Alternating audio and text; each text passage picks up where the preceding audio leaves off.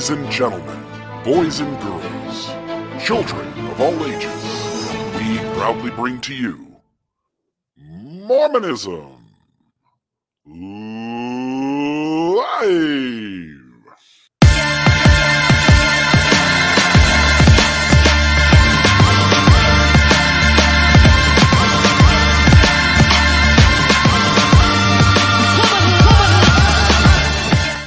Good to see you again. We're here on Mormonism Live. We are up and running. tonight your uh, research is going to be absolutely fascinating you're going to be talking about a subject that i really did not know about and absolutely blown away by the research that you found and that you're going to be sharing with the audience tonight but before that but before that we have a report from a listener to the program who is a mole of mormonism live a mole deep in the heart or the belly of the beast who works at some location full time for the LDS Church.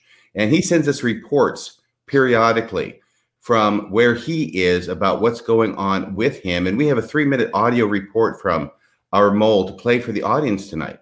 Yeah, so here it is. This is the audio you sent me. Let's hope this all works great. And here it goes. Hello, RFM. Apologies for the recording. This is the fastest way for me to get a response out to you. But I'm reporting again from behind enemy lines. Your your uh, resident mole.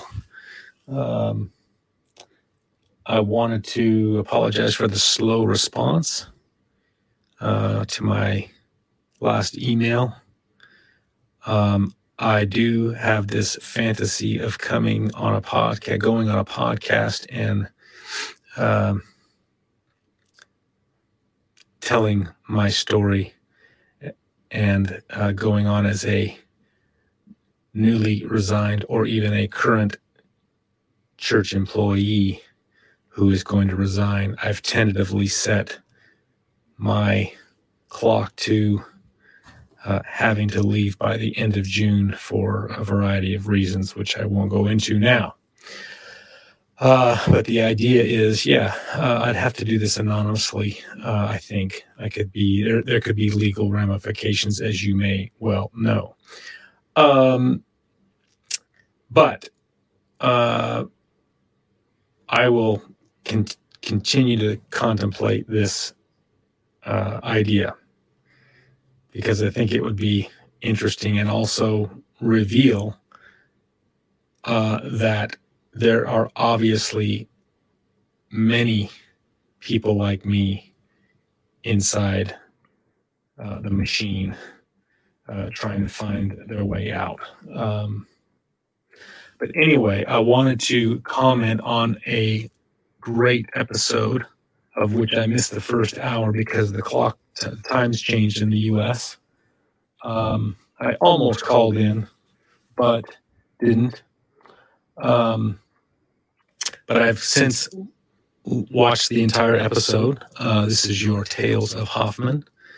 I have some, a little bit of connection to this story as well, which I can tell you about another time. But at the beginning of your of this episode, you make some really great comments about uh, reading some books about this soon after they came out and reading and not really understanding uh, what's going on, not really paying attention, and uh, didn't get much out of it. Th- th- that's like the story of the Doctrine and Covenants, in my opinion. You know, you read all this over and over, and you're what the heck, and then anyway, then you said after a certain time goes by, 30th anniversary, you reread the book and you understand it all. Like, you know, you get it all. You say you give permission to yourself to pay attention. That is extremely uh, observant. And that is exactly what uh, happened to me as I, you know, began reading is you begin to pay attention and to actually think about the ramifications of what you're reading. this is what happened to me when I opened up Rough Stone Rolling and actually paid attention. Uh, but anyway, um, I'm going to shoot this off. Hope this is not too long, but I uh, I'm gonna I will uh, continue to support you guys in some small way that I can. Uh, great work. I I I will continue uh, throwing this idea around about uh, coming on as a uh, nearly resigned employee because it might be an interesting uh, thing to discuss. So, uh, have a great Thursday. Bye bye. So there's there's your mole RFM. You've got a guy on the inside who is accumulating information and at some point maybe as not a employee of the church will be having some conversations with you. I hope so. I hope he'll come on the show with us. Yeah, that's pretty cool. Uh, what do you think about that? I think he is uh, interesting. He's a great, great guy. Uh, I happen to know him by name, which I'm, of course, not going to divulge. And I think that he is representative of many similarly situated people who work for the church. Yeah, yeah. I, yeah, there's got to be a lot of them. I know a few myself, so it's got to be interesting. Um, yeah. I don't know that voice, and I haven't talked to that one, so that's not my mole. So you've got a you've got a mole, and I've got a mole, and I'm sure the SCM one. It's like a seer stone. I'm sure the SCMC is running that tape through voice recognition as we speak. Yeah, yeah, they probably are. That knowing them, they're certainly not sitting on their hands. No, so no, certainly not. Tonight, uh, the topic. Let me uh, let me pull up here a screen and make sure that I've got all my stuff off. And then we'll put you and me there and we can kind of talk about some of this stuff. So, this was something I came across several years ago. This happened back in 2014. And uh, I was interested in it then, but then I kind of forgot about it and was going to do an episode on it and didn't do that. And then about a year ago, I came across it again and I talked to my buddy Chris out here at Family Pond about maybe him and I sitting down and talking about it. We never got to it. So I told you a couple weeks ago that I wanted to talk about some of Joseph Smith's treasure digging sites. In this particular one, this is called Miners Hill. And so everybody kind of, you know, the title of the show tonight, uh, the the idea of uh, peep stones, sheep's bones, and gold thrones, all on Miners Hill. We'll get into each of those words and how they're used in some of these quotes. But back in 2014, and I'll put each one of these websites as we go through them into the notes here. Let me just post this one really quick. So, um, these these two guys, Casey Kern, you see there by Casey Kern, and then his buddy Greg Pavone, back in 2014, decided to follow up on some uh, information about some of Joseph Smith's treasure digging sites, and in this one in particular, and so this is, I believe, on property that used to be owned by Abner Cole or the Chase family. They, they were next door neighbors. Abner Cole, as people might remember, was Obadiah Dogberry. And uh, Abner Cole was a reporter for the local paper, and he was taking illegally, taking uh, during the night, getting essentially copies, trans, you know, transcribing over a copy of the Book of Mormon printer's manuscript, and then publishing parts of it in the newspaper and kind of criticizing and making fun of Mormonism. And one of Joseph Smith's family, and Joseph Smith Jr. himself included, were treasure digging on Abner Cole's property. And so these guys found this spot and they went and started to clear it up. And so folks can go read this history. I think it's deeply fascinating. Um, deeply fascinating. And so you can kind of read it on your own. They talk about some of the history they talk about several quotes here that have to do with the translation. There are quotes from people inside and outside the church that what they had heard, again, it's gossip, it's second, third hand. What they're hearing is that parts of the Book of Mormon are being translated inside this Miners Hill. We'll get to some of those in a minute. Uh, religious significance, it talks about kind of a cool thing here. We'll get to this quote in a moment, but that this hill might have been where Moroni took the plates back to, if there is a literal Moroni. You can see from the inside of this hill in the picture that's up on the screen right now that it's not just like a three foot well or six foot well. This is a literal cave that they're digging out of the side of the hill, RFM. And, and I, I think when you understand the, the breadth and scope of Joseph Smith's treasure digging, which the church doesn't want to talk about really. I don't think there's a gospel topic essay on his treasure digging. It might have a brief mention in the translation of the Book of Mormon, but it's pervasive. It's it's it's a big deal, and we'll get to Dan Vogel here in a second as well, and and the prevalence of Joseph Smith and his family and the treasure digs they did. But as you can see from that hill, it's a it's a big cave that's out. So these guys went and found it, started clearing it. They could tell where it was, but it also had kind of caved in. Uh, dirt on the front had kind of fallen off and kind of blocked the entrance. And so they started kind of clearing things out. They took measurements to kind of show how big stuff was. And again, if you're listening to this on the podcast, you're going to want to probably check us out on our YouTube channel. Sorry, you're, you're not going to be able to see it on Facebook this time around and maybe not for the next couple of weeks, but it is still running on YouTube and you can see us there. Bill, can I yeah. ask you a couple questions? Please. First off, can you scroll back up there to that picture you just passed a little bit more back, back? No, sorry, the other way because there was a dog in there. See the dog?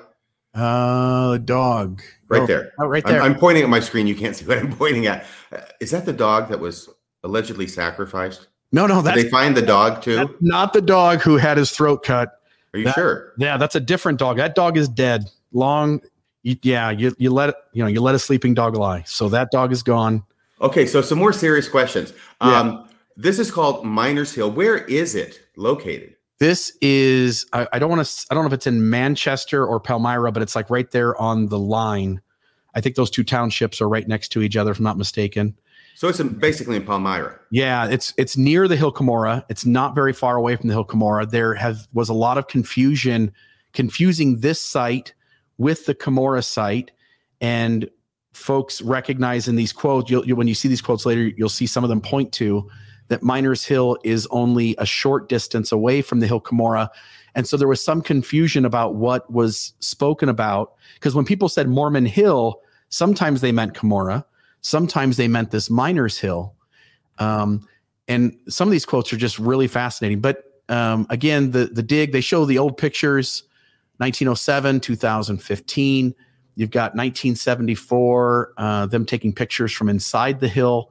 Mm. I hmm. think that gate that you see is not the original one. I don't think that's the one the Smiths put up. We'll get to some of the quotes about the gate as well. But you can see here on the picture on the screen on the left hand side, uh, the kind of scope of some of these treasure digs and what it was involved. And it makes sense now, you know, as they're digging into the side of a hill and there's material in there and it goes, you know, it sinks further into the earth. Further doesn't necessarily have to be down, further can be further into the hill. And now you just have to dig further. Um, but these guys, I just I, I have to applaud them for having taken on this this activity. Uh, we'll get to some of the quotes that talk about the size of this hill, but kind of really cool. By the way, um, is that Miner right there? There's a picture of Miner. That's the name of the family that owned the property that the oh, hill's no, no. on. That's, that's John Gilbert, who was who set the type for the Book of Mormon at the Grandin oh. Print Press. And um, he has a cool quote, which I, I won't read right now. I want to get to that in a moment. Okay. Yeah, that's John Gilbert. Right. And I did a little research when you brought this up because I really hadn't heard much about this at all. And so it's very interesting to me. Uh, according to the research I did, Miners Hill is located about two miles away from what is commonly now understood to be the Hill Cumorah. And like you say, Hill Cumorah that's in you know Guatemala, but right. York Hill Cumorah. Well, exactly. Mm-hmm. And so, um, so uh, what was I going to say? Um, no, it's okay. Uh, about it's about two miles away, and the name of the hill is Miners Hill, not because there's a mine dug there, but because oh. the name of the family that owned the hill was Miner. Yeah, I think it was Harold Miner, if I'm not mistaken. Uh, but it was the Miner family, and we get a couple quotes from one of the miners here as we get through this. But um, I, don't want to spend a lot of time on this particular part of the story because this is super fascinating. But I would just suggest that viewers and listeners go off and and read this. It'll be in the show notes at MormonismLive.org. Those links will all be up, everything that I use tonight. So you can go read this on your own. I think it's a fascinating story. There's a secondary website that talks about the same stuff. I think this is the other guy uh, who put up on his blog the work that they were doing. So there's two two guys, two friends that took on this project, and he also reports on it. There may be some overlap of details. In fact, I know there is, but there may be a few unique things to the second page as well. The third thing I wanted to bring up is I think everybody, uh, believing, unbelieving, doesn't matter. You should read the locations of Joseph Smith's early treasure quest by Dan Vogel. This was, I believe, a dialogue article uh, that was up at one time And uh, I have this on Mormon Discussions website as well. I don't generally share it from that site, but I couldn't find the PDF this morning on Dialogue, but it's out there. And uh, this is a, I think it was like a 40 page, 35 page, 35 page document. And lots of quotes are in there about Joseph Smith's various treasure digs. If I remember right, there are 16 or 17 known treasure dig sites that are connected to Joseph Smith and the Smith family. And I think that's a lot more prevalent when you understand the size and scope of these digs into sides of hills. And we'll get into some quotes that talk about some of the sizes of the other digs they did. These aren't just little like, hey, you, and me, and another guy get out and take a shovel or two and dig for 25 minutes and see what we find. This is days and days of digging uh, in in creating large, expansive spaces inside these mounds to try to figure out what uh, if there's some kind of Spanish silver mine inside. And okay, go ahead. Oh, so you had pictures though of this big uh, tunnel and cave inside of Miners Hill uh, from 2014. Did these people in 2014 did they dig those holes and dig that cave at that time, or was no, it there before? That was already there, except that the hill had kind of eroded and so on the very front where the doorway was it had kind of caved in on the front. So they had to clear out the front of the hill kind of relocate where the doorway was and once they got the doorway cleared it was kind of an empty empty space an empty cavern going in. And and so you got to see one of these cool treasure digging sites. Now if the church had a real interest in history it would buy that land and create a tour for all of us to to walk through it and and reinforce all of this and make it really cool. But you and I both know they don't want to talk about treasure digging at all. Well, what does this excavation in Miners Hill in this cave have to do with Joseph Smith and early Mormon history, pray tell? Yeah. So what I wanted to share was that the way in which we understand some of the history may be impacted by this hill. And so let me throw up kind of some quotes and we'll talk about each of these. So here's the first one. And this is a really cool site. Um, this is archival link, archival.link backslash Mormon cave. And these guys, I think it's these two guys that did this, this dig to, to relocate Miners Hill. These guys put together a really cool website with tons of quotes on it. And so the first one is David Whitmer, 1878 and this is in an interview with P. Wilhelm Poulson. And I and I bet most most of these quotes are known. Most of these quotes are probably on Fair Mormon somewhere, but I don't think most of us know these quotes because we didn't even know where to look for them or what questions to ask. So Poulson says, "Where are the plates now?" Whitmer says, "In a cave where the angel has hidden them up till the time arrives when the plates which are sealed shall be translated. God will yet raise up a mighty one." The one mighty and strong, right? The mighty one who shall do his work till it is finished and Jesus comes again. Where is that cave? In the state of New York, Whitmer says. In the hill Cumorah? Whitmer says no, but not far from that place. So here's the first tidbit, which is that Moroni, when he takes the plates back, doesn't take them back to the hill Cumorah where they're originally located. Instead, he takes them to a cave. What cave is that? The evidence points to it being this miner's hill if Moroni is literal, if Joseph is telling a true story, then this cave is where the plates were housed. Now we don't have really any record of the plates being discovered in this in this cavern, um, and most of anything that was uh, left by Joseph Smith and the Smith family is gone now. There isn't really any artifacts or anything left. Everybody's raided this thing and used it. Uh, anything that was there has been stolen and taken out. But kind of a cool quote to start off with. The uh, the next one is William Kelly he's interviewing John Gilbert. John Gilbert was the helper to E.B. Grandin uh, at the Grandin Print Press. And so John Gilbert was the one who was the typesetter. And uh, William Kelly interviewing him, Gilbert says this He says, I have seen Joseph Smith a few times, but not acquainted with him. Saw Hyrum quite often. I am the party that set the type from the original manuscript for the Book of Mormon. They translated it in a cave. And this isn't the only quote that points to this. I don't know if I have others picked out for our show tonight.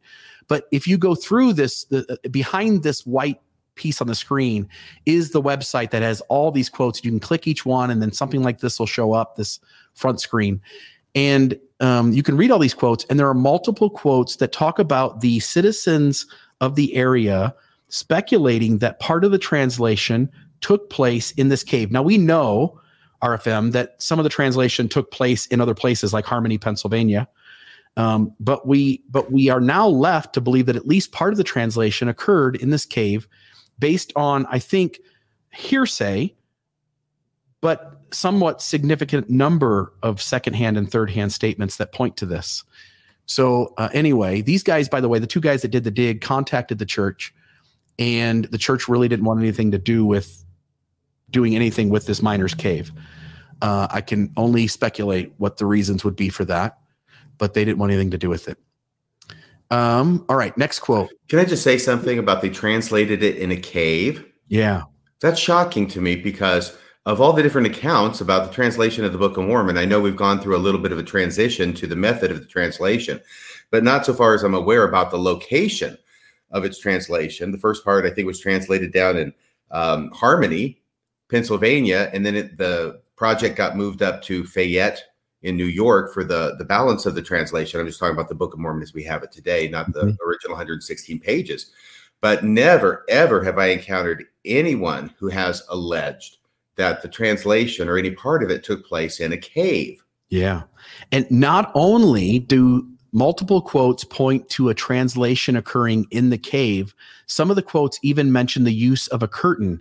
And so we have like one or two statements in early church history where we were left to kind of think there was a curtain between Martin Harris and Joseph or Oliver Cowdery and Joseph, but there there may be, in fact, that the curtain is in fact at the front of this cave to block passerbys who are trying to tamper with whatever Joseph and whoever else is in there, what they're doing, uh, it, to kind of keep them out of the know-how of what's going on behind that curtain. And and so some of the residents in the area point to a curtain being in this cave, keeping anybody outside the cave from seeing what was going on inside the cave. So kind of a cool thing. Um, the next quote is William Kelly interviewing Ezra Pierce uh, about his knowledge of the local account. Uh, he says Abel Chase. Oh, by the way, I'm sorry. Does it say who Ezra Pierce is? no, Oh, it says he, uh, grew, oh, he grew up with the Smiths in Manchester. Yeah, was yeah, only yeah. one year younger than Joseph. Yep. On the left hand side of every one of these quotes, it gives anybody who's being addressed. So it might be the reporter, it might be the newspaper, it might be the person being interviewed, it might be the person who's making the quote. It gives you some information on each of those. So Ezra Pierce grew up with the Smith family in Manchester and was only one year younger than Joseph.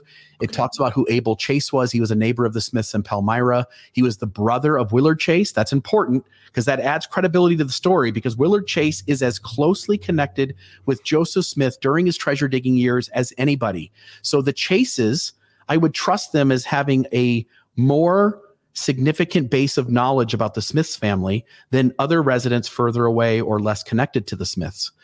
Um, Elder William Kelly was president of the RLDS Council of the Twelve Apostles, and then the Saints Herald was the official publication of the RLDS Church. So they say, he says, Abel Chase has been in the cave with the Smiths where the sheep's bones were found.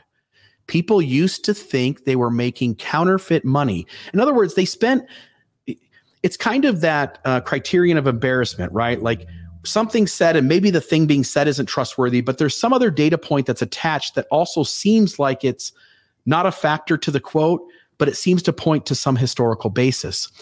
And so when they say that people used to think they were making counterfeit money, what it does tell you is that the Smiths spent considerable time in the cave, regardless of what they were doing and whether the general public was correct about what was going on there. So, this cave, I think the Smiths spent a significant amount of time in this cave doing whatever they were doing behind a curtain or at least in the dark somewhat. Yeah. In addition to that, it tells me that they weren't being open and talking about what it was they were doing in the cave, No. which left it to other people to speculate. It's a secret, right? Whatever's going on in there, nobody knows, and everybody's left to guess. Hmm. So that's kind of a cool thing. The cave is over there in a hill now, a large cave. It is about a mile from, uh, it says Mormon Hill, so they might be meaning Cumorah there. And it seems like that would be the most easy Mhm. uh, location to point to for everybody to kind of geographically base themselves, right? I never saw it. Besides, it was all it's all caved in now, so you could you could not see anything. There is no cave there now. It is all fallen in. So there's that. Now I will point to as a as a, a team of folks who like to value truth. You and I, I will point to that. Um, Abel Chase is being interviewed by William, William Kelly as well. Did you ever see the Smiths dig for money, or did you ever see the cave where they met at? Abel Chase himself. Remember, the other guy said it was Abel Chase who had been there. This guy says, and Abel himself says, No, I never saw them dig myself. I never saw the cave. So I, I take Abel at face value. That seems like an honest statement. Uh, even though other people are pointing to him having been in the cave or seen it, he says he was never there. Ellen Dickinson says here Ellen Dickinson was the grandniece of Solomon Spaulding. Huh. Who investigated the Spaulding authorship claims for the Book of Mormon.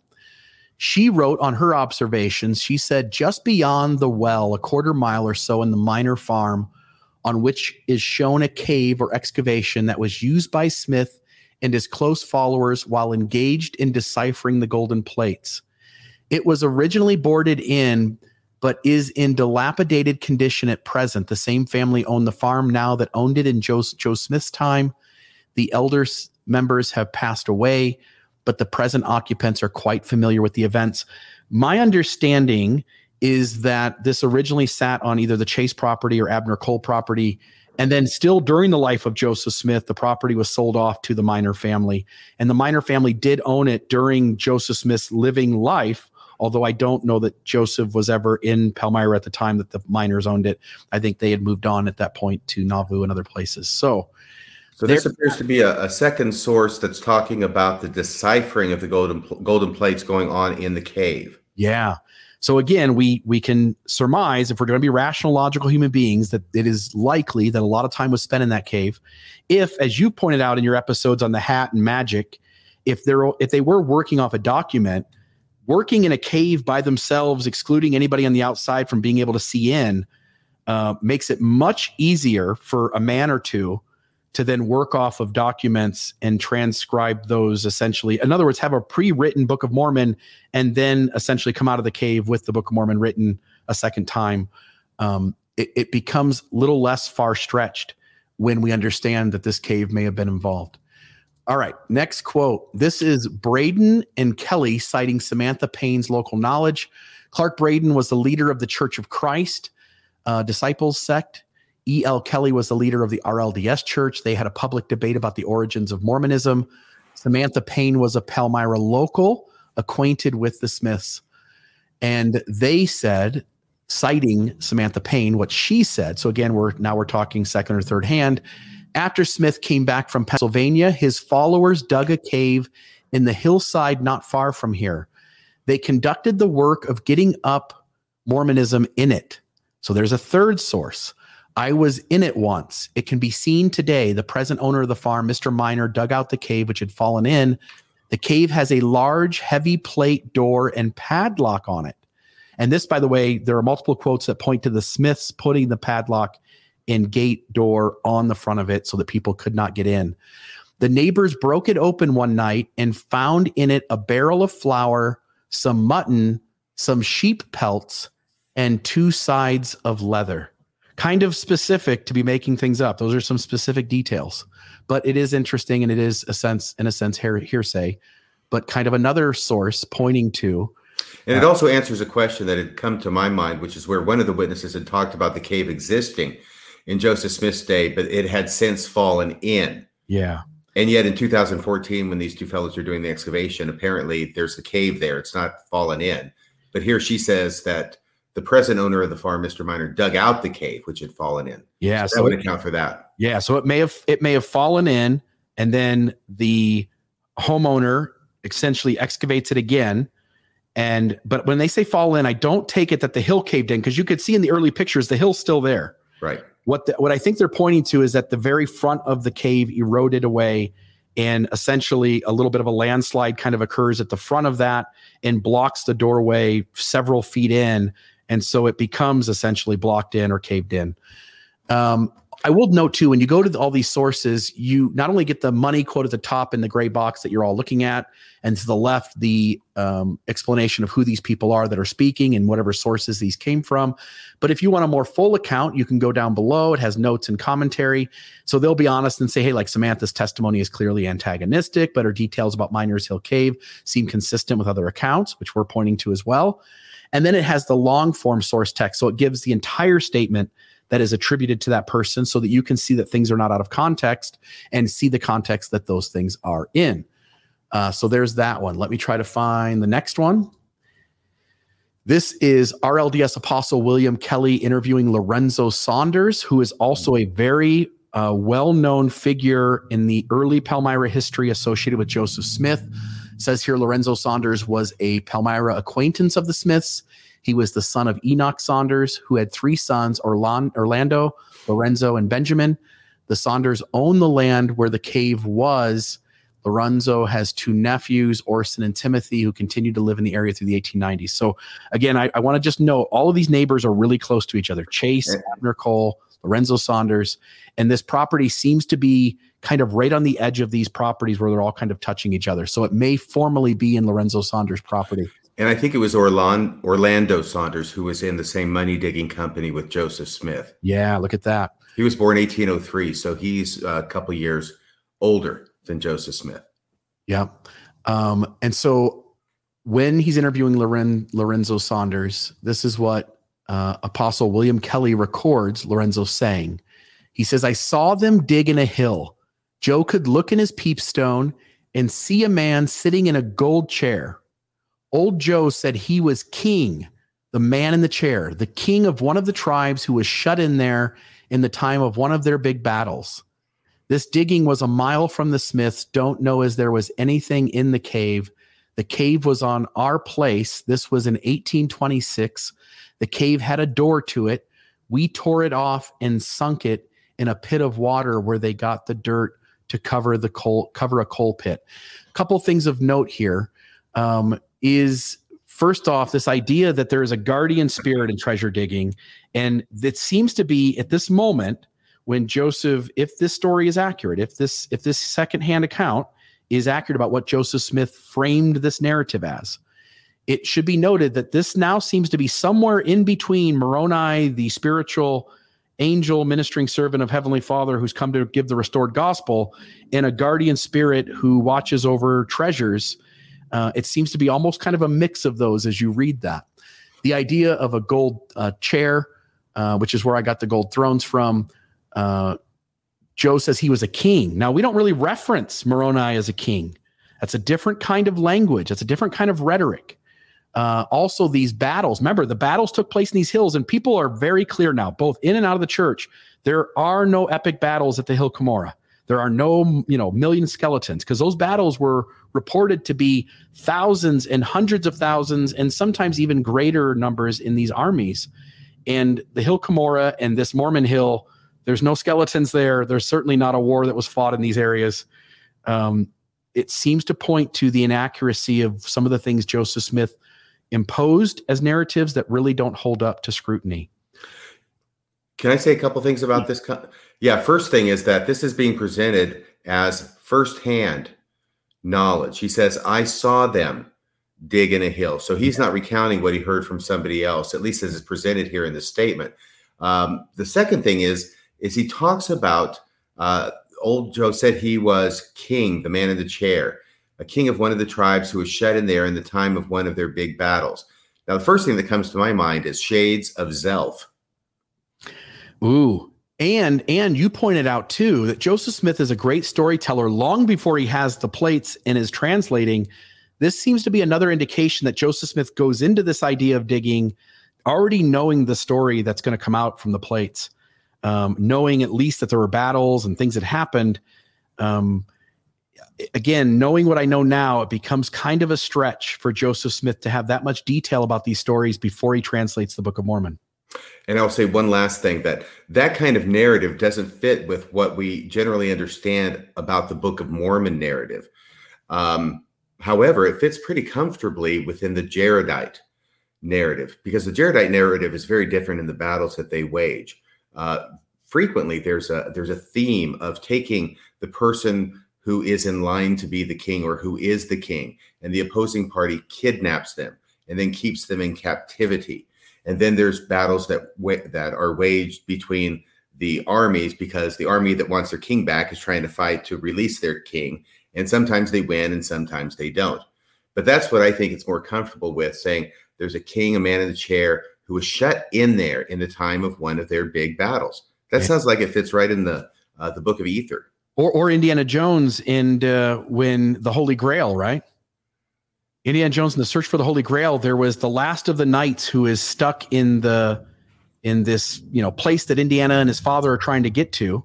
Right. where he's essentially protecting the Holy Grail, but he stayed there to protect it. It's it's this strange story of when you look back at the pictures, it's just a common hill in the middle of Palmyra and Manchester, and yet here we have this fanciful story of a king inside there that was he stayed there and somehow was locked up in there, and there he is, a skeleton still in there, but his spirit is still protecting whatever they're trying to dig out. It really is a treasure digging story. It's not a restored gospel story. Yeah, it's very interesting. Very interesting. Okay, next quote. This is Arthur Deming uh, publishing Joseph Rogers' statement about his local knowledge. Joseph Rogers was a local and an acquaintance of Joseph Smith. He and Joseph were the same age. That's important because you would have been in school together for whatever education you did get. You would have hung out together. You would have ran in the same circles or at least known each other. Uh, much higher likelihood. It's not a big community. No. Arthur Deming was an ardent anti Mormon journalist who labored to secure evidence proving the fraudulent origin of Mormonism. He published naked truths about Mormonism, including many statements from those who were acquainted. Uh, he says that uh, Joseph Rogers intimated Joe Smith and his, his adherents dug a cave in a hill in Manchester, New York, and used to go there. He said to consult with the Lord. He had a door at the entrance fastened with a padlock. Second, second statement about a door and a padlock. The sheriff took possession and found much property which had been stolen from farmers about there. Joe had left for Ohio. It was believed that Joe intended to remove the property. I, I want to note that what a scryer does is a scryer finds lost objects. And to get that reputation, you have to find a few lost things. Part of me wonders if Joseph Smith stole things from the surrounding community, put them in the cave, and then when a person or two came to him looking for their lost things, darn it, that stone in the hat works really damn well when you're the one who stole the item and put it in your cave to hide it. So I'm not saying that's the case, but I would at least open up plausibility for that kind of a idea, knowing that there's at least one report that points to stolen. The sheriff found stolen things in there that were stolen from the farmers throughout the town. Hmm. And of course, if, if this is what's going on, you don't look in your stone and say, hey, uh, your stolen stuff is in the cave I helped dig. No, no, no. With, Give a, me, with a door and a padlock. Yeah. You go off somewhere yeah. and then you find it and then you Yeah. ascribe it to your seership. Yep. Yep. Yep. Next one here Arthur Deming publishing Sylvia Walker. Does that name ring a bell? Sylvia Uh, Walker's statement about her local knowledge. Well, it's like half the women in the neighborhood ended up married to Joseph Smith. Is that one of them? Uh, Lucy Walker is one that was married to Joseph Smith. I don't know if this is the same family or not. says it was a neighbor. I, I highly doubt it since those marriages occurred in uh, in Nauvoo, but it makes She's in the other half. at least makes me wonder. Sylvia Walker was a neighbor of the Smiths in Manchester and was a student of Oliver Cowdery's. That's right. He's a school teacher. He's And like Ichabod Crane. And he's Joseph Smith's cousin. Yep. I think that's also plays an important part. Cowdrey didn't just magically show up in Palmyra. He came to visit his family and he took a teaching job there, right? Oh, the Cowdery is Joseph Smith's cousin? Yes. Uh, if anybody wants to share a source in the notes, I am 100% sure that those two are related. And it may be cousin, it may be second cousin, but they are definitely related. And my gut tells me Oliver Cowdery didn't show up in Palmyra just out of the blue, and that the Smiths and the Cowderys know each other. And of course, we already know Oliver Cowdery's in the same area as Ethan Smith and View of the Hebrews. So there are lots of little tangential connections that we can get lost in the weeds. But yes, Oliver Cowdery is family to So the she's a she's a student of of Oliver Cowdery then. Yep. Uh, says here, she says Joe claimed to have received to receive a revelation to dig 40 feet into a hill about two miles north of where he pretended to find the gold plates of the Book of Mormon. So That's another, where I got the two miles from. yep. Uh, where he could, where he would find a cave that contained gold furniture, chairs, table. The Mormons dug into the hill horizontally over 40 feet without finding any cave. The boys troubled them, so they placed a door with a lock at the entrance. The boys placed brush against it and destroyed it with fire. The Mormons abandoned it. I heard our neighbors say probably Joe Smith dug his fat sheep and barrels of flour out of it. So now you have a second statement about sheep and flour being inside there. So also kind of an interesting, uh, interesting little thing. You know something? I would like to see the original document because Doug does not make sense as a verb in that last sentence, but hid would. The Mormons abandoned it. I heard our neighbors say probably Joe Smith dug his no no I think he had sheep and flour already in the cave and people in the town then tried to start a fire on the outside of the cave gate and so then they thought maybe Smith would try to come and rescue his sheep and grab his flour. Oh, okay. Because I would think if he's got fat sheep in there, they only have a short shelf life. Yeah, no, no, yeah, no, and and I think these are I think these are the Smiths family sheep on Lorenzo Saunders property, bordering on Abner Cole and, and the Chase farm as well. So you've got the gold furniture again, the gold chair. Yeah, gold furniture, chairs, and table, um, which I think is interesting and seemingly doesn't play well into Moroni, right? Like you and I both know it's hard enough to find a Mormon horse. It's going to be a lot harder to find a gold chair and gold table in Book of Mormon times among the Nephites and the Lamanites. That's that's a little ridiculous. Well, what do you think King Noah was sitting in? Uh, yeah, where was King Noah sitting? Yeah, he was, he was sitting in gold furniture. It sure was. That again. Have you seen the picture? The, I know, but the absurdity of those pictures. By the way, when when Abinadi is answering to King Noah, yes, and the other priests there, and Alma the elder has been offended and left. Who is recording what Abinadi said? Well, I guess Abinadi is. He gets killed. He's burned at the stake, and he doesn't get a chance to release his records. He's held prisoner, and he testifies. His testimony is written down. RFM. Hence the necessity of angels appearing to people to give messages. That's it. But you and I, but there's not a damned living soul around who's sharing the data that Abinadi is running through.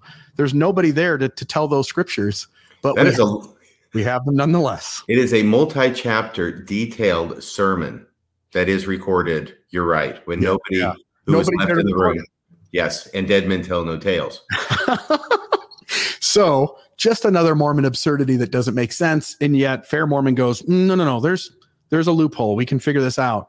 Uh, there really isn't. There's a thousand things that need explanations that don't have any. Um, okay, so this we read this one here. Next one is the Wayne County Journal, reprinting a story from the Rochester Herald. Uh, it talks about those folks on the side, but I'm just going to read this as the digging for those supposed plates was usually carried on at night and at the time had been in progress for several evenings. A huge cave had been made on the side of the hill not far from the top. Mr. Pierce and companion dropped a huge black sheep on the working Mormons. A circle was found around the cave in the morning made with the sheep's blood. So there we go with uh, another uh, animal sacrifice, a magic circle, occultic practices. We already have records of other sheep. We have records of other dogs and other documents being sacrificed for the Smiths and those with them in the treasure digging activities to create a magic circle and create a spell that keeps the guardian spirit from stopping them and keeps the treasure from sinking fast or sinking further into the earth. And as you and I both read through D. Michael Quinn and others, um, these incantations had to be said just right. There were lots of issues with anytime something was said wrong, it gave Joseph Smith an excuse and he could say the treasure had sunk further into the earth. And damn it, we all messed up. We'll have to try it again some other time. But it is fascinating history uh, in Mormonism. Who is this Mr. Pearson, a companion, dropping sheep on people? Ezra, uh, let's see here. Uh, I mean, that seems awfully rude. Mr. Pierce. So that's Ezra Pierce, grew up with the Smiths in Manchester and was only one year younger than Joseph. And remember, Joseph's either kind of a kid, an older teenager, at, at best a young adult at any moment that the, any of these quotes are coming from. Um, I thought there was one more thing in this one, but let me just see here real quick. Yeah, check it out. I'll do some commentary because this sounds like a scene out of Monty Python dropping sheep on people. Yeah, this bottom. I mean, how do you feel if you're just sitting there working your guts out trying to dig a hole and all of a sudden here comes a sheep, bam, yeah, you wouldn't want a sheep a sheep being dropped on you. That's kind of like last week when you talked about Lord of the Flies and the rock being dropped on Piggy, right? Yeah, I mean, what are sheep just that commonplace? You can just go dropping them on people willy nilly. Maybe yeah. it wasn't their sheep. No, it might have been the Smith sheep because we just got told in the last quote that they had sheep inside the hill. Uh, it's this last sentence. Smith told his followers that the blood of a lamb would keep the devil away. Hmm. That seems to have some Old Testament ties. And New Testament, by the way. Yeah, I mean, in New Testament. And it said that a neighboring farmer lost his bell wether that night and a circle was formed around the cave in the morning made with the sheep's blood. So some some little uh, magical occultic practices of the Smiths. Well, there's They that. had, they had a sheep dropped in their lap. What are they going to do? right. Well, you might as well. You might as well do an incantation. And for all we know, the, the sheep got dropped off, hit his head on a rock, and then ran around in circles until he died. Right, right. like a chicken with his head cut off. Okay. Uh, now we get into a couple things here more modern. This is Hugh Nibley. Hugh Nibley actually commented on all of this material.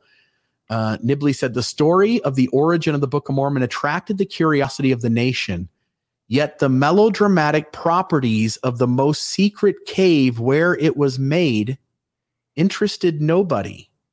Is And that by- nobody that you've been quoting? It seems like a lot of nobodies. I yeah, it, it doesn't interest anybody, right? But all of us are interested. Well, all those people that you're quoting from. Yeah. And by whose permission was the cave guarded anyway? Smith didn't own the land. Why wasn't he ordered off? Well, it's because all of these guys are involved in treasure digging and they're all interested to see what the Smiths find when they do the dig. It's not like Joseph is just on Lorenzo Saunders' property digging with, and those guys don't want him there and he's doing it, you know, against their will. It's that all of these guys are treasure digging and they're all trying to find Spanish silver mines and gold thrones and gold tables, and they're digging all over the place on each other's property, and uh, they don't really have a problem. But Hugh Nibley dismisses it out of hand without really considering the credibility of what's being said. And then eventually, the the LDS Church. Um, and by the way, C. Smith at work in the cave translating the Book of Mormon. That's uh, I think Pomeroy Tucker, uh, and then Nibley's commenting on the material. Um, the last quote is the church itself uh, makes a statement. This is the Post Standard reporting on a statement from the LDS Church in relation to the cave's rediscovery. The church, the church's historian, could not find any apparent record of Joseph Smith ever having dug such a cave. Uh, I'm just going to say it right now. Bullshit. They obviously tried really hard. We've just showed a few of them, and there and there aren't just a few. I'll X this out in a moment and show you all the quotes. But um, he said the only reference to such a cave in church history was made in a speech by Brigham Young in 1877. So I, I didn't go find that quote, but there must I be. a- have it, by the way. oh, I'd love to. Tell us what that. no, this is just fascinating to me because you know this is 1974. I hope they're not referring to Leonard Arrington, but it's being passed through the PR department, and it seems that you, Bill Reel, should be the church historian. I would be much more forthright, transparent, honest. Yeah, that it, Well, would, it would be much better. well, you can find a bunch of quotes that they couldn't find. Yeah, and I would have released a lot of things that Leonard Arrington wasn't able to as well. That's probably true as well. so here's the thing about it, though, because this ties into this wonderful story that uh, I'd heard as a, a Mormon, and many people have. It's about the cave, right? The cave is supposed to be in the hill Cumorah, but it's not talked about in the history of the church that we have in the Pearl of Great Price. Instead, it starts surfacing these stories a number of years later. And there was an article that was written in let me see if I can find it here. It is um, it's called Cumorah's Cave, and it's published in the Journal of Book of Mormon Studies back in it's volume 13, number one, back in 19, no, 2004. Mm. Okay, so relatively recently. And what this fellow does, let me give him credit here. It's Cameron J. Packer, is the name of the author, and he assimilates all the different quotes that relate to this cave in the hill Cumorah. And once again, as you're saying, and it's fascinating to me that there is apparently confusion between Miners Hill and the hill Cumorah or the Mormon Hill. But then I think, well, wait a second. It's not like this hill was called Cumorah by all the farmers in the neighborhood, and it was a fixed point that everybody could agree on. Oh, that's the hill Cumorah. It wasn't the hill Cumorah until Joseph Smith identified it as such at some point in church history. And there's a little bit of a dispute about that as to who identified it and when. Anyway, so that's already squishy. The identification of Mm. Cumorah as Cumorah. And if you find, um, oh, the Heartland theorists, right? Well, for them, that's Cumorah. For those who go for the limited geography in Mesoamerica, no, Joseph Smith never identified it as Cumorah. And actually, that was a misnomer that got dreamt up and passed along by other people in the church. And really, it's this hill down in Mesoamerica that is the hill Cumorah, which Yeah. is where. Go ahead. No, no, no. I was just going to say there's images that show like Moroni in a room with all the plates around him. And once you understand the historical context, it's actually more likely that this Miners Hill is the place that they would have kind of imposed would have been where all these plates were, or at least one of the locations that would have been uh, proposed as the place where all these plates were stored. Again, we had the quote where the plates from Moroni are taken back to this Miners Hill rather than the Hill Cumorah, and that came from David Whitmer himself, uh, one of the three witnesses. I think we have to start making room that we're not really sure exactly what the story is, even if the story is fiction to begin with. It seems like there's a lot of inconsistency in this narrative. Making room for making a room. Yeah, making right. I hope that wasn't too obscure. Okay. No. Anyway, no, it lists all these things, and there's a bunch of them. Uh, they start with the earliest reference in 1855. So when I say years later, I mean like decades later, right? Mhm. And this is from somebody's diary. And I'll just read this really quickly. I'm not going to read them all, but this is from a guy named William Horne Dame, diary, 14 January 1855, where he says, attended meeting, a discourse from W.W. Phelps. He related a story told him by Hyrum Smith, which was as follows Joseph, Hyrum, Cowdery, and Whitmer went to the hill Cumorah. Now, here it's spelled Cormora. As they were walking up the hill, a door opened and they walked into a room about 16 feet square. In that room was an angel and a trunk. Mm. On that trunk lay a Book of Mormon and gold plates, Laban's sword, Aaron's breastplate. Yeah. There are some suggestions that maybe the four of the eight witnesses had their experience in this cave. There is, um, and just I'll, I'll point out on the screen right now is a quote from Dan Vogel's uh, article and dialogue, the locations of Joseph Smith's early treasure quest. says maps and quotes regarding Joseph Smith's treasure digging. It said they sometimes dug a small hole three foot deep, uh, the diameter of a well, holes three foot deep and 12 foot in circumference, and others were eight foot deep and 16 foot in circumference. Still not super big when you understand circumference is the outside of a circle, uh, not not seriously big. Um, but this Miners Hill was referred to as being 40 foot deep into the side of a hill and 16 to 30 feet wide, with several sources talking about there might even been rooms off the main room. Um, Yeah, so quite And, it, and interestingly to me, the um, this cave in Miners Hill is roughly approximating those dimensions that are described in the stories. Is that correct? say that again. The dimensions of the actual cave that was excavated in Miners Hill do roughly match these dimensions as Mhm. reported in these sources, correct? Yeah, it looks like it's about 14 foot deep into the hill and about 16 or so feet wide. Okay, so here we go. That's one. Now, two is Heber C. Kimball. You can find this in the Journal of Discourses. Not going to read it. I'm going to get to the the famous one by Brigham Young. I just want to give you an idea as to how many people talked about this. Third is a manuscript history of Brigham Young, 1867. Fourth is Wilford Woodruff Journal, where he's quoting President Young. Elizabeth Kane Journal, who's not even a member of the church.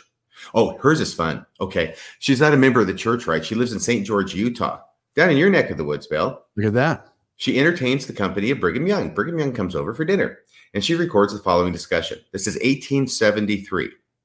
I asked where the plates were now and saw in a moment from the expression of the countenances around that I had blundered. But I was answered that they were in a cave.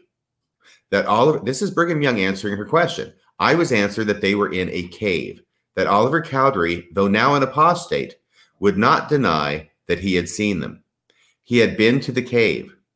Brigham Young's tone was so solemn that I listened bewildered, like a child, to the evening witch stories of its nurse. Mm. So there's one from a cave. That's from a non-member. Oliver Cowdery associated with it, and and then um, well, let's see. That's uh, there. Then there's uh, Jesse Nathaniel Smith Journal, and now we get to number seven, which is Brigham Young Journal of Discourses. So this is June of 1877. This is shortly before he passes away. I think it was it was definitely in 1877. I think it might have been in August. And then there's a couple of others that are uh, listed here. By the way, these are listed chronologically, and the last one is it the last one? Um, no, it's not the last one, but number nine out of 10 is the one that you read from David Whitmer, which was given in 1878, where he says, uh, Yeah, uh, Moroni took the plates back. Uh, let me see here. In a cave. Where are the plates now? In a cave. Where is that cave in the state of New York? In the hill of Cumorah? No, but not far away from that place. That's the one where he read that. But here's uh, Brigham Young, real quick. And I say real quick because he gets detailed. Oliver Cowdery went with the prophet Joseph when he deposited these plates. Mm. Now, by the way, can I ask you a question? When in church history, as I learned it from the church, paying attention and studying, Yeah. does Joseph Smith ever deposit the plates? Yeah. When does Oliver Cowdery go with Joseph Smith to deliver the plates to Moroni? It's just like what we understand is the translation gets finished and the angel just shows up and just takes the plates from them. Right. They go deliver them. There's no place in church history, at least as I've understood it, as taught by the church, where Joseph Smith ever deposits the plates. Have you ever wondered if maybe what really happened is every single connection to treasure, treasure digging was erased? Every single quote and connection that puts Joseph Smith as a treasure digger was removed completely from the narrative that we tell. You know, it's starting to kind of look that way, isn't it? It does. Because, and we'll get to another part here in a second. Uh, uh, it's another story that we've all heard that is very interesting in this light.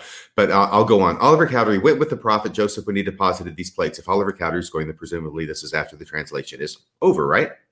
Joseph did not translate all of the plates. There was a portion of them sealed. Okay, we know this. We're on familiar ground again, which you can learn from the book of Doctrine and Covenants. When Joseph got the plates, the angel instructed him to carry them back to the hill Cumorah, which he did. Okay, so apparently when he got him, he was told when he was done to take him back. Oliver says that when Joseph and Oliver went there, this is Brigham Young talking. Oliver says that when Joseph and Oliver went there, the hill opened and they walked into a cave in which there was a large and spacious room. He says, and this is uh, going from Oliver Cowdery, he says he did not think at the time whether they had the light of the sun or artificial light, because presumably it would be dark in a cave, right? But it wasn't. But that it was just as light as day. They laid the plates on a table. Furniture? Anyone? They laid the plates on a table. It was a large table that stood in the room. Under this table, there was a pile of plates as much as two feet high. And there were altogether in this room more plates than probably many wagon loads. That's a lot of plates. yeah. That's a big Twinkie. They were piled up in the corners and along the walls. The first time they went there, the sword of Laban hung upon the wall. And this is part that I'd remembered, right? The, the first time they went there, so they've been there multiple times. Mhm. First time they went there, sword of Laban hung upon the wall, but when they went again, it had been taken down and laid upon the table across the gold plates. It was unsheathed, and on it was written these words Whosoever pulleth out this sword from this stone is rightwise. Bo- no, no, no, that's not what it was. Different story. what- no, no, that's not what it says. Um, I'm just seeing if people are paying attention. This sword, this is what's written on the sword. Oh my gosh. Okay, well, that's bringing up all sorts of things, but uh, like the Liahona and writing appearing from time to time on the Liahona. Well, apparently, writing appears on the sword. This sword will never be sheathed again until the kingdoms of this world become the kingdom of our God and his Christ. That's what Brigham Young really says Oliver Cowdery told him was written on the sword. I tell you this, this is Brigham Young continuing. I tell you this is coming not only from Oliver Cowdery, but others who were familiar with it and who understood it just as well as we understand coming to this meeting. Hmm. Don Carlos Smith was a young man of as much veracity as any young man we had, and he was a witness to these things. Samuel Smith saw some things. Hyrum saw a good many things, but Joseph was the leader. Mm. Interesting stuff. So here's this whole thing about um, the cave, and this is oh, this is the whole idea. This is where all the Nephite records are deposited. And, Right. and by the way, we should note that David, or not, yeah, David Whitmer to me would be a more credible witness than Brigham Young. David is there at the time that all of this is going on. He's one of the three witnesses. He would have had firsthand knowledge of some of this. Brigham Young is only being this, told the story after the fact. He joins the church after it's already established. Right, right. And there's this whole squishiness about the name of the hill Cumorah, right? And in the hill Cumorah, as we understand it today, no caves. In Miners Hill, cave. Yeah. Yep. And I want to read one more quote. So we talked about the sheep's bones and gold thrones. When I used the word peak stones, some people thought I did a misspelling accidentally and I should have put peep stones.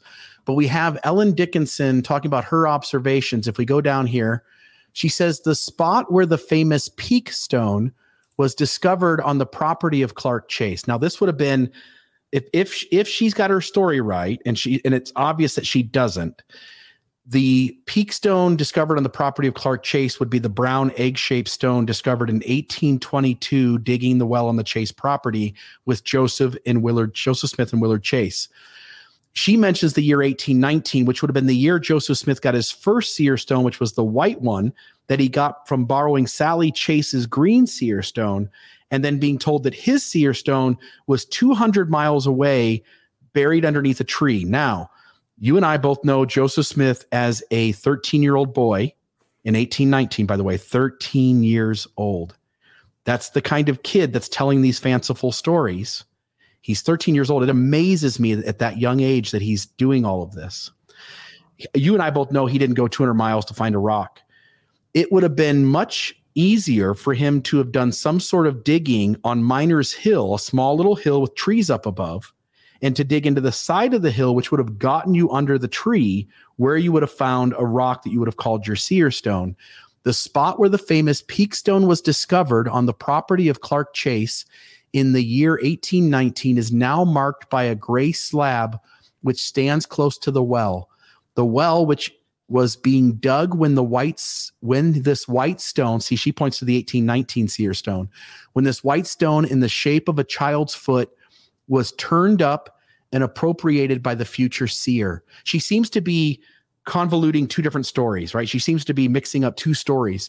The tradition is that joseph ran home across lots some two miles, not 200, two miles to show his mother this new possession, which was like most, if not all, of his later possessions, unlawfully gained.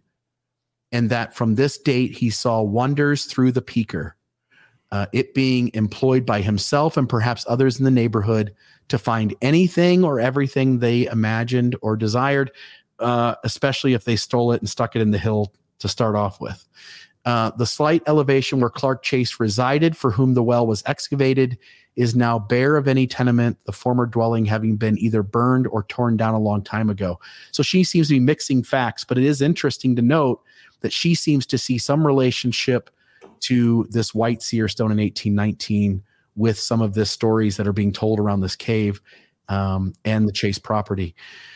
Um, and I think that's sufficient for me. Those were mainly the quotes that I wanted to go over. Uh, what other thoughts do you have on this or anything else, RFM? Well, it's this whole idea about this cave being the repository of all of the Nephite records. And this is the cave where all the records were that the Book of Mormon tells us that Mormon perused and made his abridgment on the plates that became the Book of Mormon, right? So there's actually a location for it. It is in the hill, and different people have related stories about going to that hill, going into the cave in that hill, and seeing all of these records written on uh, gold plates that are under the table. They're stacked up against the walls. They're everywhere because it's an entire civilization's record. Um, that's one thing. Second thing is this: every every member of the church, when they have to tell a story about uh, Joseph Smith and Moroni and the gold plates, invariably they get asked the question, well, what happened to the gold plates? And the answer that we have to give is, well, Moroni took them with him. And usually that's where we end it. Certainly that's where I always ended it because no thought is necessary beyond that. Because really what you're trying to answer is why they aren't around anymore for people to actually look at and experts to examine. Well, the angel took them. But then the question is, well, where did Moroni take them? That's the question I never allowed myself to ask uh, I guess, sort of in the back of my mind, I, I envisioned him eternally lugging them around with him. But obviously, he's got to put them somewhere unless he's going to carry them for the rest of eternity. Where did he take them? Well, the answer apparently was in early church history, he took them back to the hill. He took him back to where they came from, which was in this room with all the plates. And whether you call it the hill Cumorah or this hill, and I think that this may be the original two Cumorah theory. yeah, this is the Guatemalan Hill Cumorah right here, two miles away from the actual Hill Cumorah. Right, because I think that there might be two hills at and we haven't even left the neighborhood of Joseph Smith No. to get there. But I did want to talk about this story because this is so fascinating to me because this ties right into it, which is where were the plates? They were kept in the hill. And here we have a couple of statements about, oh, uh, Joseph and Oliver having to deposit the plates back in the hill or in the cave. And that's where they they reside, right? Because that's where they would belong, where they were housed for hundreds and hundreds of years, presumably. But there's this great story in church history, and it's a story about Joseph Smith and some other people on a wagon, and they're going along the country road. They pass by this uh, this guy who they don't know from Adam, just some guy who's got a knapsack over his shoulder and something heavy in it. And Joseph Smith identifies that person as Moroni. Remember that story? Everybody's heard that story, but I went back and I read it more carefully this time. And what the story indicates, right, is the same thing that Moroni has the plates and he's going to keep them in Cumorah. That's where they are deposited for safekeeping. Um, let me get to my outline here. Okay, here it is. By the way, this story is uh, told in many places. This one is from January 1992 Ensign magazine in a uh, article, an article provocatively titled Moroni, Joseph Smith's tutor. It's by H. Donald Peterson, a somewhat familiar name, and he recounts the story in the article. Okay, so here's the deal. In the spring of 1829, while residing at Harmony, Pennsylvania, remember where he started the translation of the Book of Mormon, Joseph was invited to be a guest in the Peter Whitmer home in Fayette Township, Seneca County, New York, where he hoped to finish the translation. So they've got to get from Pennsylvania up to New York. Now it's northern Pennsylvania to southern New York, so it's not that huge a trip, but it's going to take a while, especially back then. So it goes on. But he, Joseph, was concerned about safely transporting the plates that considerable distance. The well, and that makes sense, right? Because you've got these gold plates, and you don't want to be uh, waylaid on the road by robbers.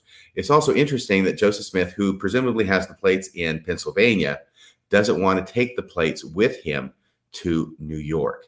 So there is a reason for this. The Lord told Joseph that an angel would call for them to transport them. So instead of taking the plates with them from Pennsylvania to New York, they're not going to do that. They're going to have the angel do that instead. And the hmm. angel will transport them for safekeeping. okay, now get to the story. Many years later, David Whitmer. Now, this is David Whitmer, not Martin Harris, okay? David Whitmer seeming a little bit more with his feet on the ground. Mhm. David Whitmer told Elder Joseph F. Smith of the Quorum of the Twelve, and who would eventually be president, about of the church, about his wagon trip to Fayette with Joseph Smith and Oliver Cowdery. So it's David Whitmer, Oliver Cowdery, and Joseph Smith in the wagon making the trip. As they traveled across a section of prairie, they came upon a man walking along the road, carrying something that was obviously heavy in a knapsack on his back. Invited to ride, the man replied, No, I am going to Cumorah. Mm. So he's not going to uh, Fayette, which is where they're headed to, right? He's going to Cumorah. He's not going to Miners Hill either. He's going to the Hill Cumorah. Well, it depends on what Cumorah we're talking about. I guess so. Okay. So Yeah. puzzled, puzzled David, this is David Whitmer, who's recounting the story. David looked around inquiringly, but when he turned again, the man was gone. Joseph, oh, uh, David demanded of Joseph, what does it mean? Joseph informed him that the man was Moroni and that the bundle on his back contained plates, which Joseph had delivered to him before they departed from Harmony, Susquehanna County, and that he was taking them for safety and would return them when Joseph reached Father Whitmer's home. Mm. So here they're leaving from Pennsylvania, going up to New York. They got to make the trip. Joseph gives the plates to Moroni. They pass him on the roadway because I guess he's he's not exactly a very quick angel. This is this ties in with uh, angels not having wings in Mormon theology. If he had wings, he could get there a lot quicker. But no, he's just got to sort of walk along the road and get passed on the road by this wagon. Anyway, he's not going to New York. He's taken the place for safekeeping to Cumorah, where he will deposit them until such time as Joseph Smith and Company make it to Fayette, New York, when the angel then will take them back out of the Hill Cumorah and in some manner get them back to Joseph Smith. Or Okay. Joseph Smith has to go get him himself. I'm not sure. Right. Uh, Yeah, there. I think you point out it's this interesting thing that angels in Mormonism have to travel the same way the rest of us do. They don't get any kind of bonus. Uh, they don't have any kind of speed of light travel. They can't snap their fingers or twinkle their nose. Um, note too, I shared that last quote by the LDS Church that they could not find any quotes. They had they couldn't see a connection. They didn't know of any quotes that existed other than the Brigham Young quote. And here, by the way, there are 54 quotes. So there are 18, there are three columns of 18 uh, quotes each. And you can just see as I'm scrolling up all of those that there are plenty of quotes. Again, it feels as though the LDS church wants to pretend that treasure digging isn't a thing. And it really doesn't want to start because it's going to have to eventually, it's going to have to absorb this information. And to absorb this information is going to deeply uh, damage the narrative, the dominant narrative of Moroni and the restored gospel and the first vision. Once we understand the context of all this stuff that's going on, because I only read, I think, 10, nine or 10 quotes, there are 54 of them. Um, once you understand all this information and you absorb it in, you're going to have to create a completely different narrative in the church. The dominant narrative, as Richard Bushman said, is simply not true.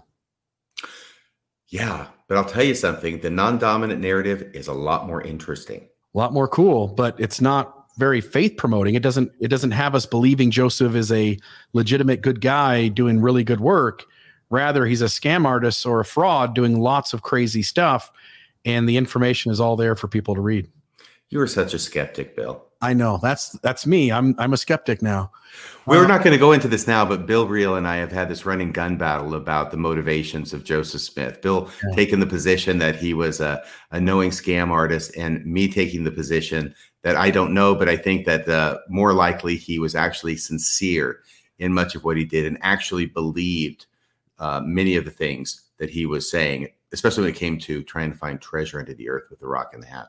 Yeah i'm i'm the belief of an unpious fraud and you're and you're of the belief that it was a uh that he was he was also deceived Oh, I don't even know if uh, now you're going to push me on it. I don't even want to go into being deceived. I think it's so romantic and wonderful. I mean, how exciting is this? How exciting would it be to have a cave with a with a guy uh, on- sitting on it uh, on a gold throne and all these plates and everything? I mean, talk about imbuing magic and uh, excitement into what would otherwise be, uh, I'm sure, a rather humdrum existence. Yeah, no, absolutely. I think for people to go out and try some treasure digging, you know, you and I probably did such a thing as a kid. I know we went out into our field and tried to find things and look around for stuff. I don't think that's the problem. I think when you start to manipulate people and um, do unhealthy things, trying to deceive and coerce others into believing things that aren't real, then I think you start to get yourself into trouble. But it's it's not a lie if you believe it. Yeah, there's so going on that I have a hard time believing that he didn't know at some point that he was pulling. You know, for you to pretend you got this book of scripture out of your hat in a stone seems to test that. It seems to strain that theory a little bit. Yes. Well, all I know is if I had dictated a book out of my hat, I probably think I was inspired to. I yeah, maybe unless, unless the story was on the inside of the hat as you proposed. I don't know. It's it's up in the air. It's one of the things that makes this so endlessly fun. fascinating. It is fun, super super fun. Um, any other thoughts from you on this topic? No, no. And I just want to say once again, I I had sort of heard I you know, I heard about this Brigham Young quote, right? The one that I, I read at the end, or not at the end, but uh in the middle, um, about the cave, right? And I think that's sort of commonly heard by people in the church, though not all the time. Um, but the way it hooks into all this other stuff in Miners Hill, I had no idea about this. And I am thinking that, yeah, it was Miners Hill with the cave, and um, that's where the cave was. I don't necessarily know what was going on in there. I don't know that anybody outside knew what was going on in there, but something was going on in there. Yeah, something was going on in there, and nobody seems to know exactly what. Um, let me just make a couple little notes here, just to note a couple of donations that came in. By the way, I this week got us approved as a nonprofit on YouTube. Um, so I have I, I need to write YouTube's. Uh, I need to contact them and just see if that reduces. Somebody told me that once you get approved as a nonprofit, they don't take thirty percent. They don't take anything. I want to mm-hmm. verify that that's true before I I tell people that. But we did have a couple donations come through. The first one was by um, what's that say there? K is it K by K space BI or BL? Uh, $99.99. Rock on, you guys. Thanks for your work. Uh, you're welcome. And then one other donation came in. It's from Dry Zell, four four dollars and ninety nine cents. Do you guys have a Stream Labs or something else for less taxed donations? Uh, again, we'll check into the YouTube thing, but I think that that will no longer be 30%. Uh, but you can always donate to mormonismlive.org. Click the donate button and donate to our program. As you can see, th- these aren't simple topics to cover. We have to do a lot of reading, we have to do a lot of research, we have to kind of get our ducks in a row before we go on with you guys. If if you could uh, if you're enjoying the show and if you're getting something from it, and if these conversations are helping you in your faith transition or transition uh, uh, in adult development or in any other way, just deconstructing Mormonism or the or the faith of your the faith of your childhood, uh, and maybe for most of us, some of our adulthood. Uh, if it's beneficial to you, would you please donate? It's how we get to know that what we're doing is working and, and is well received. And it's also how we, to be honest, benefit from all the time and energy that we put into putting these together. And everyone said, Amen. Amen. So, yeah, go to the mormonismlive.org and click the donate button. Um, RFM, anything else uh, before we, I guess we can do some calls and uh, see what people have to say. I'm going to pull that up. I'll put the banner on now. Maybe my son will call. Uh, I don't know. I talked to him earlier. And while we're putting it up there, can I tell you this story he told me from his mission in Scotland? There was this guy in, in the, the ward who stood up on fast and testimony day and apparently he was polynesian but he's living in scotland and he gets up there and he, says uh, he wanted to bear his testimony about the book of more uh, no about the word of wisdom about the word of wisdom and the way he relates it he talks in this polynesian accent my son does to try and recreate what it was like to sit there in the audience and hear this gentleman stand up and say uh, I, I want to bear my testimony. I can't do it like he can. I want to bear my testimony about the word of wisdom so the other day, my wife got me very angry at her. So I punch her in the mouth. And the police come and they take me to the jail. And the next morning, they come to me and they say, Do you want the coffee or do you want the tea? And I said, No. and then, and then he ended his testimony by saying, brothers and sisters, temptation is everywhere. I I think he's uh, I think he's focused in the wrong uh, parts of his life. I oh, I love that story. That's a good one. Uh, I love it, uh, folks. Four three five two hundred fist. Fist. Uh, if you want to jump on the show, we'll take a couple of calls and uh, and then we'll let you guys all get back to your evening festivities. We had a problem with Facebook, and I think it's because of the post that I got in trouble for. But again, I was putting other stuff on and not having any issue.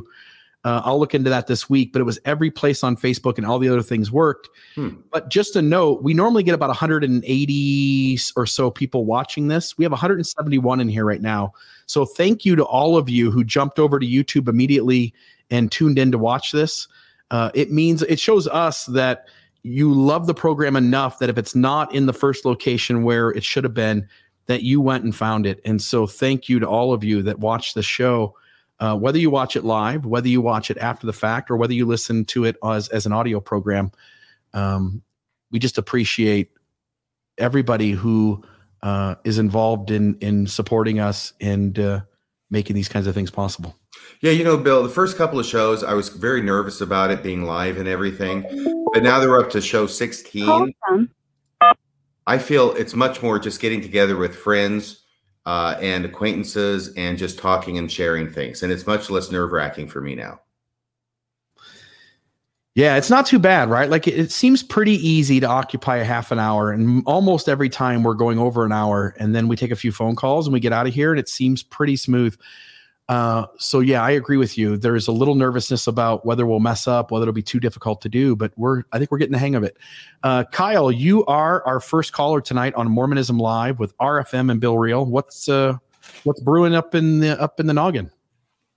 Well, lucky me! Wow, look at that. Um, you know, through my faith transition, and I don't want to assume that, you know, we all have similar experiences, but my experience with other folks who have kind of transitioned away from the church is you kind of become more, I don't know, politically liberal. At mm-hmm. least that's the case with me, right? And um, and I found myself doing that. And however, I wanted to get your guys' thoughts on the state of kind of the more liberal side of the political spectrum that I kind of have embraced, but find myself a little concerned about the authoritarian nature of the woke movement. And I feel, um, you know, echoes of this authoritarianism and this virtue signaling, and you have to behave a certain way and fit into this tribe that I felt in the church. And I'm just wondering, is that just me? Do you guys feel the same way? Um, it'd be interesting other people who are watching commenting as well. Yeah. And uh, it's not here. Thanks, guys. Cool. We'll hang up and answer that. All right. So he's asking in terms of, for, I think he's saying two things. One is, do do all of us become more liberal as we leave the church? And you and I have this conversation a few times. We don't really talk politics much. We talk a couple times a week, uh, sometimes more. And um, I've become more liberal. I, th- I think you point to maybe being a little more conservative, having left the church, right? Uh, I would say that uh, overall, I I've certainly become more liberal in some areas, having left the church. In other areas, I am not so liberal. So, without going into detail, I mean, like uh, it was a few years ago, five six years ago, that um, the issue of uh, gay marriage came up in my state. Obviously, this is before the Supreme Court had made their ruling, and uh, you know, I voted for gay marriage, yeah. which I probably would not have done as an Orthodox member of the church. So it's so, maybe more complex for you. It's not a cut and dry thing. And whereas I think I've pretty much gone more liberal on just about every issue, I still consider myself a moderate, um, but I'm much more liberal than I was 10 years ago as a believing Mormon. Mm-hmm. And and then the other thing he points to is this authoritarianism. It's in Mormonism, and I, I don't really want to connect this to politics because I don't really think per se that we can just classify liberals or conservatives as authoritarian. I think that's also complex and messy. But what I think we can talk about is the idea that Mormonism used to be very authoritarian and I think still tries to be in some places. But as Jana Riess just released this week, that there are surveys going out to the membership of the church, especially the younger members.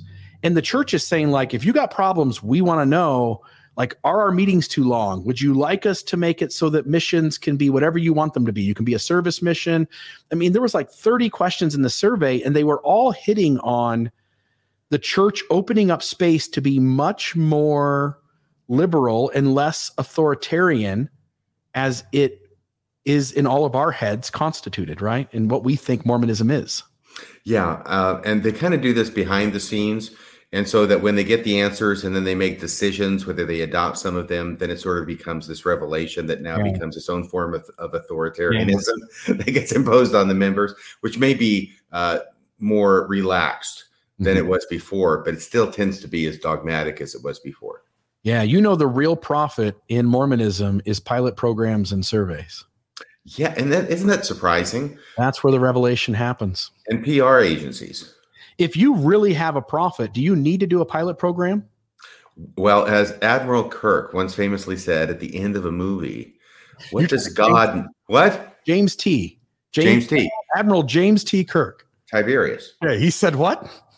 What does God need with a starship? what does God need with a pilot program? What Doesn't God already know if the program's going to work or not? What does an angel need with a knapsack? what, what, does an angel need with a knapsack? I don't know. Just be a hobo that you know Joseph handed over a twenty cent piece to or something, and and now he just you know makes up the story. And I'm wondering what it was made of. What was the material? Was it Kevlar knapsack to be holding those plates in without ripping? And if you're Moroni, I mean, it's a small walk, I guess, because you've already walked to Manti and back. Like you as a, a angel taking a little 20 mile stroll or something, not a big deal, is it? Every now and then you got to get out and stretch your legs. Call from. Oh boy. Uh, you are on the air, Mormonism Live. You're our second phone call. What's on your mind tonight? Hey, uh, I just wanted to share a little anecdote about the Hill Cumorah. Please. Um, I was in the Hill Cumorah pageant a number of times, Whoa.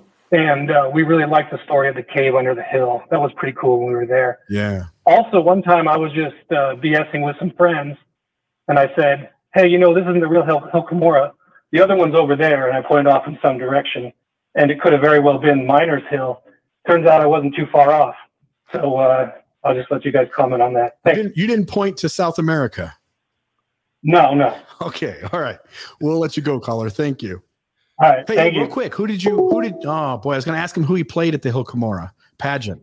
I was just curious if he played just uh, just a run of the mill Nephite or Lamanite, or if he was somebody special in the show. I think if he was Jesus, he would have told us, Yeah, he probably would have bragged about it, right? or I would have sensed it. I would have. If I was Jesus, I'd at the Hill Cumorah pageant. I'd be telling everybody. But what's interesting to me about what he said is that amongst the cast, they They- know this story about the cave in the hill. Yeah. Yeah. They probably spend a little bit of time there kind of setting things up and practicing. And maybe they get a tour. Certainly the conversation leads that way. At least that one year it did, huh? Well, yeah, and there's all this technology nowadays, as I understand it, that you can actually fly above a, a location and do this electronic pulse graph, whatever, and find out what's underneath the ground. Yeah. and they could do that. yeah. What they're not finding are metal plates or bone skeletons of army people that lost in a great battle of war. Or even a cave, you or, know? or even a cave. No, not in the Hill Cumorah, that's for sure. No. No. guess not. Nope. Uh, we'll take one more call if it comes in the next, say, uh, forty-five seconds or so. Otherwise, we'll uh, we'll end tonight's episode, and everybody can check out uh, check out all the resource notes we'll put on the podcast version. Great. While we're waiting for that call to come in, I can plug next week's episode Ooh, I love it. What is the topic? Where we're going to go, we're going to piggyback on what you've talked about. And we're going to go into a little bit more about Joseph Smith's money digging proclivities. Um, I went ahead and I reread, ugh, excuse me, I'm getting myself a hernia lifting this Oh, book up. It's called uh, Look, Early it's, Mormon. it's my favorite in Mormonism is D. Michael Quinn's Mormonism in the World Magic View. Yes. I must have been holding it backwards because it says Early Mormonism in the Magic Worldview. Yeah, okay, yeah, that was it. I was just reading it wrong. But I went back through this, uh, the chapter about the money digging. I've read it before, but there, he writes so densely. There are at least two bombshells that I will be dropping on this program next week. I love it. There's And, be something good. and in addition to that, I will also explain what the faculty of Abrac means. Ooh, from a from a magician himself. Hmm. Yes. I'll Well- reveal the secret. No call is coming in. Are you okay? Are you kidding me? Really? okay? There's 184 people watching right now. By the way, uh, so everybody, everybody found us on YouTube because Well, we the spirit is not moving them? because I think we've had our 184 is like our norm. Yeah. Yeah. Are the lines down? The, the, are the lines? No, lines are up and working. Just nobody's calling. So we'll cut it short. We'll end the night. Okay. Uh, What should we end on? Should we end with anything special? Should we should we plug our our guy again? Oh, here we got one call. It's all quickly. We'll get this one in. Call I know. from. I knew I could shame someone into calling. There you go. I love it. Shame and manipulation. Uh, your name caller? Charlie. Charlie. Charlie, you are the final caller on Mormonism Live. You are talking to RFM and Bill Reel. What uh, what do you got?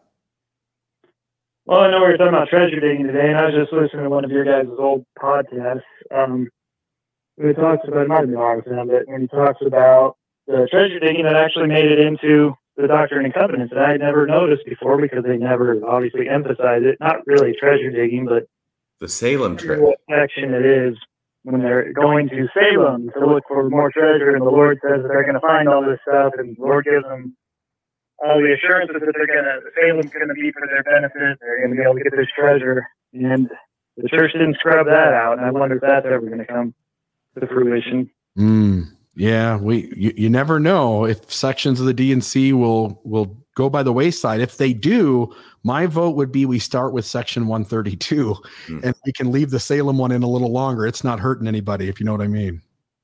Oh yeah, absolutely. Okay. Thank you, caller.